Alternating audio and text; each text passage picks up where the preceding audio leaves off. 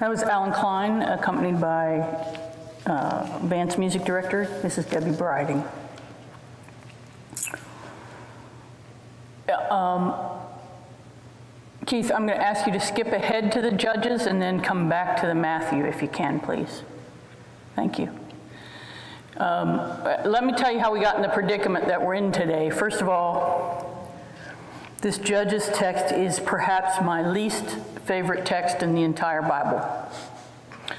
When I was in working on my second master's degree, I was flying from Nebraska to Louisville to take a class um, in liberation in, interpretation of the Bible, and I was late for the class where we were studying this text, and my professor, who knew me very well, uh, didn't know why I was late. I was actually late because I'd hit a raccoon, and I'm on the way to the airport, and I missed the plane because I stopped to weep over the, the raccoon. Um, but uh, she looked at me and she said, "I thought you just weren't coming today because you don't like this text." And uh, it, you know, no, I didn't miss class just because I didn't didn't like the text. But she she knew very well that I don't like it. It's not exactly this portion, but what it goes on to tell, and I'll tell you about that in a minute. This is Judges four. And the Israelites have moved into the land of Canaan, and they are now fighting the people who are the inhabitants of Canaan for the land. Judges is really a, a lot about the battles that they have. And so it starts like this. The Israelites again did what was evil in the sight of the Lord after Ehud died. So the Lord sold them into the hand of King Jabin of Canaan, who reigned in Hazor. The commander of his army was Sisera, feel free to boo when you hear that name, who lived in, you know, that place there, Harasha HaGoim.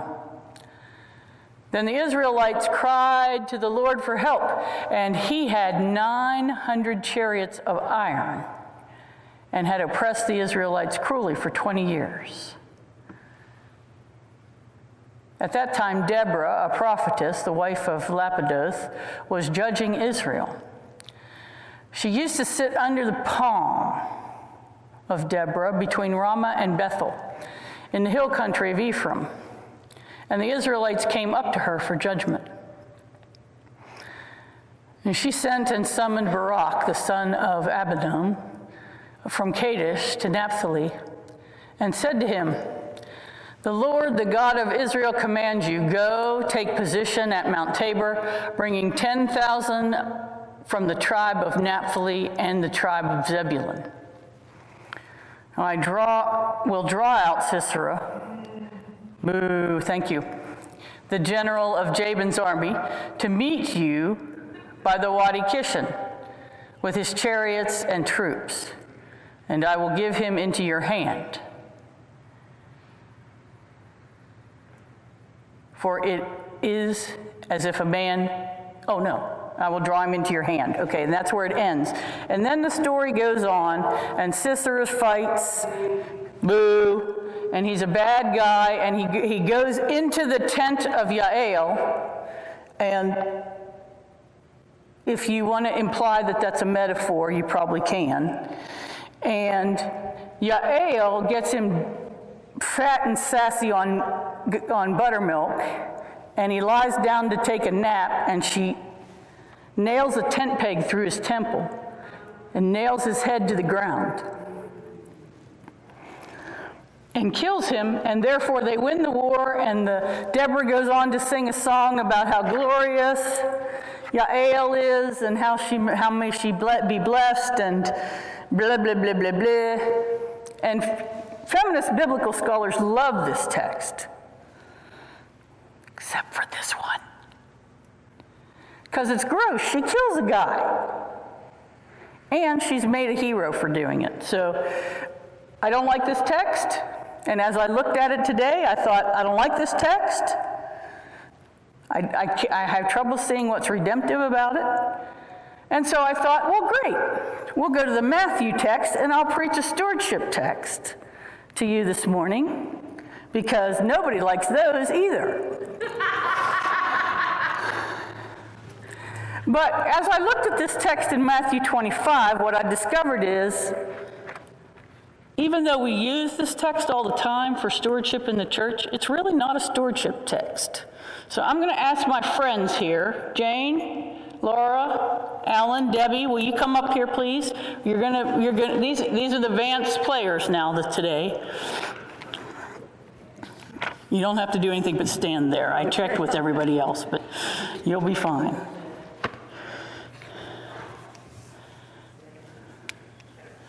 I'm going to give you this, Alan. Give you this, and I'm going to give you this, and I'm going to be the narrator. But when it says the king says, or the master says, you read his part. Right. Okay. You stand here in front of your bag. You stand here in front of your bag. You stand here. You don't get no bag. Here are your, here is, here is your possessions, Alan, to give to them. Excellent. As we go, okay?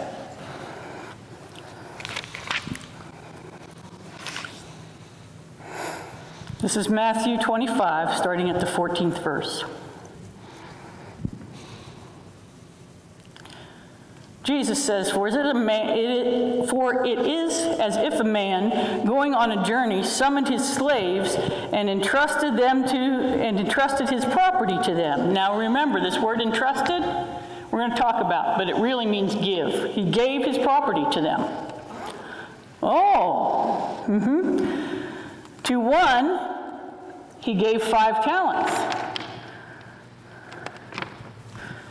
To another, he gave two, and to another he gave one, each according to his or her ability. And then he went away. And the one who received five talents went off at once and traded with them and made five more talents. You got two there. You got doubled your money. There you go. Woo! In the same way, the one who had two talents made two more. Woohoo! She doubled her money. But the one who received the one talent went off, dug a hole in the ground, and hid his master's money. After a long time, the master of those slaves came and settled accounts with them. Then the one who had received five talents came forward, bringing five more talents, saying, "Master, you handed over to me five talents. See, I have made five more." And his master said to him, "Well done, good and trustworthy slave. You have been trustworthy in a few things, and I will put you in charge of many things. Enter into the joy of your master." Mm-hmm. And the one with two talents also came forward, saying, "Master, you handed over to me two talents. See, I have made two more talents." And his master said to him, "Well done, good and trustworthy slave. You have been trustworthy in a few things. I will put you in charge of many things. Enter into the joy of your master." And then the one who had received the one talent came forward, saying, "Master, I knew you were a harsh man, reaping where you did not sow, and gathering where you did not scatter seed. So I was afraid, and I went and hid your talent in the ground. Here, have what is yours." But the master replied, "You wicked and lazy slave! You knew, did you, that I reap where I did not sow and gather where I did not scatter? Then you ought to have invested my money with the bankers, and on my return I would have received what was my own with interest. So take the talent from him and give it to the one with the ten talents. For all those who have, more will be given, and they will have an abundance. But from those who have nothing, even what they have will be taken away. As for this worthless slave, throw him into the outer darkness, where there will be weeping and gnashing of teeth." Gnashing of teeth. There it is. And scene. And scene. The Vance Players, everyone. Yay. Thank you. Thank you, everyone. Now, watch a couple of things. Which one of these three was the best capitalist?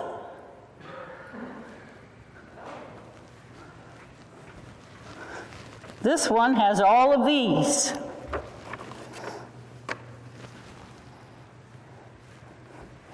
This one has all of these, and this one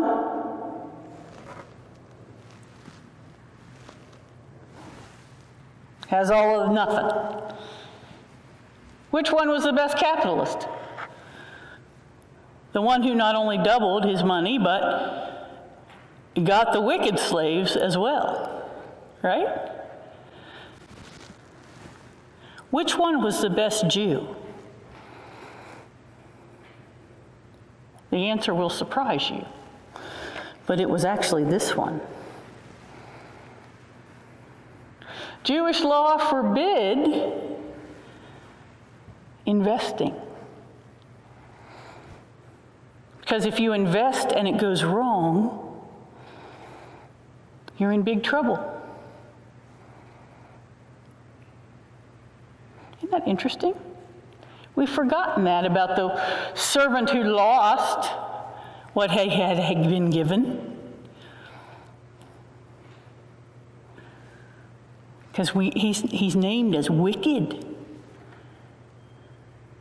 But he was just trying to be, be a good Jew. Now watch this text from the beginning, because it's confusing, and we have imposed lots of things upon it that actually aren't in it. So it starts out, and the the, the man, the, the, the, the master, if you will, the text says, gives property to his servants. See, when when the master comes back and says, hey, how'd you do? We ended up with, with them giving it back to him. But the text doesn't say that. The text says he gave it to them. The word is paradidomi, which is give. He gave it to them. If you read this text very carefully, nowhere does he take his possession back. He gave it to them. So this guy here has five talents, and this guy here has four talents, and this guy here has his one talent taken away, and look where it goes. It doesn't go back to the master. The master gave it up. It goes to the one who is found to be most faithful. Hmm. Now watch this. What does the text say that these two think about the master? Let's see. One who had five talents came forward, bringing five more, and saying, Master, you handed over to me five talents. See, I've made five more. I don't see where he's saying anything about the master. The master says to him, well done, trustworthy slave. You've been trustworthy at few things, and I'll put you in charge of many. Enter the joy of your master's kingdom, or enter the joy of your master. He doesn't say anything about what he thinks about the master. The guy with two talents. Master, you handed me two talents, and I've made two more. Doesn't say anything about what he thinks about the master, but this guy right here, the one with one, oh, does he have an opinion about this master. Look what he says.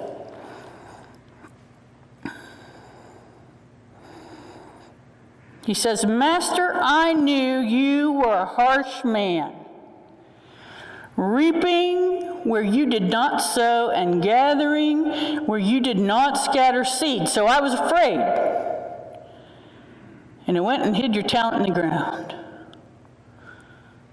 You gave it to me, so it's mine to do what I want. I hid it in the ground, and here it is. If you want it back, you can have it back. But I knew you were a wicked, I knew you were a harsh man.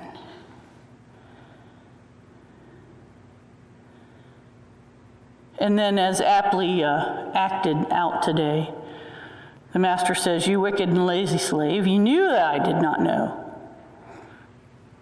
Master doesn't deny that he's a harsh man. You knew that I reap where I don't sow.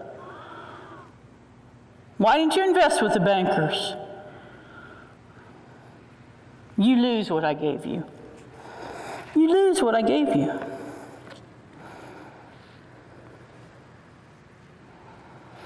The difference, the difference between these three is really not the return. The difference between these three is their opinion of the master. These two must have thought something positive about the master. This one did not. This one knew the master was difficult, was harsh, earned things that didn't belong to him.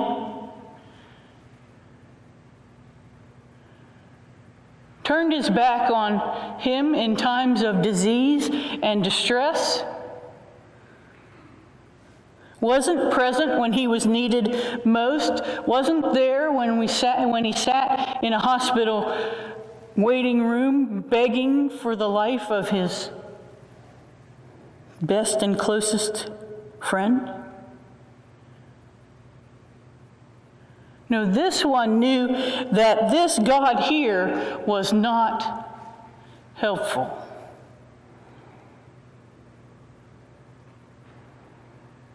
Did not answer his needs.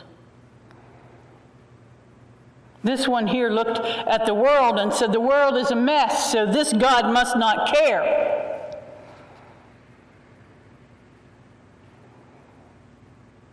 This God knew. This guy knew that that God was of no use to him. The difference between these three was their opinion of the master.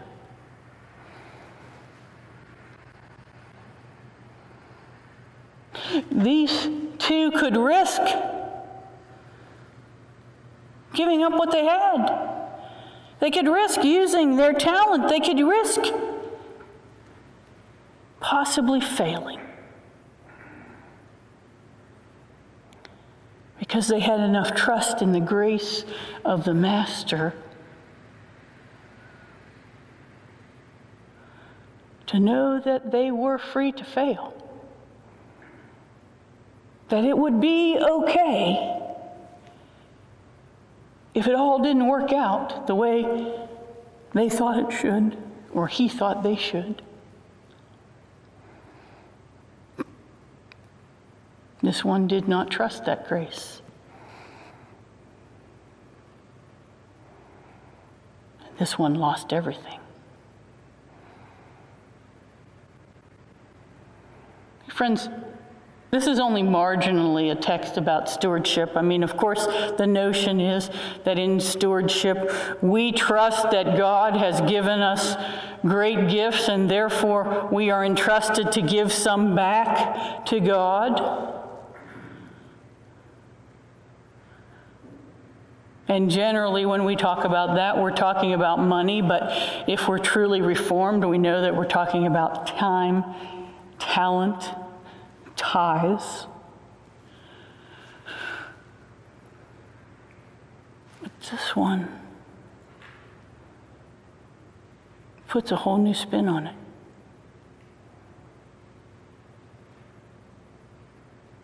It's not just about what you give, it's about what you understand the Master is all about.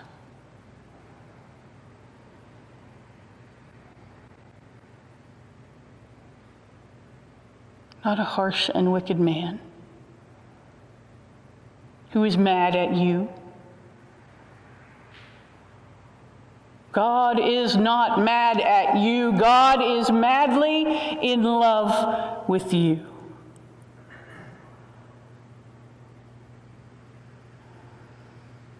You can risk it all. Fall flat on your nose. And God will pick you up and walk right beside you all the way. No need to hide your talents. No need to fear. Receive the grace of God. Amen.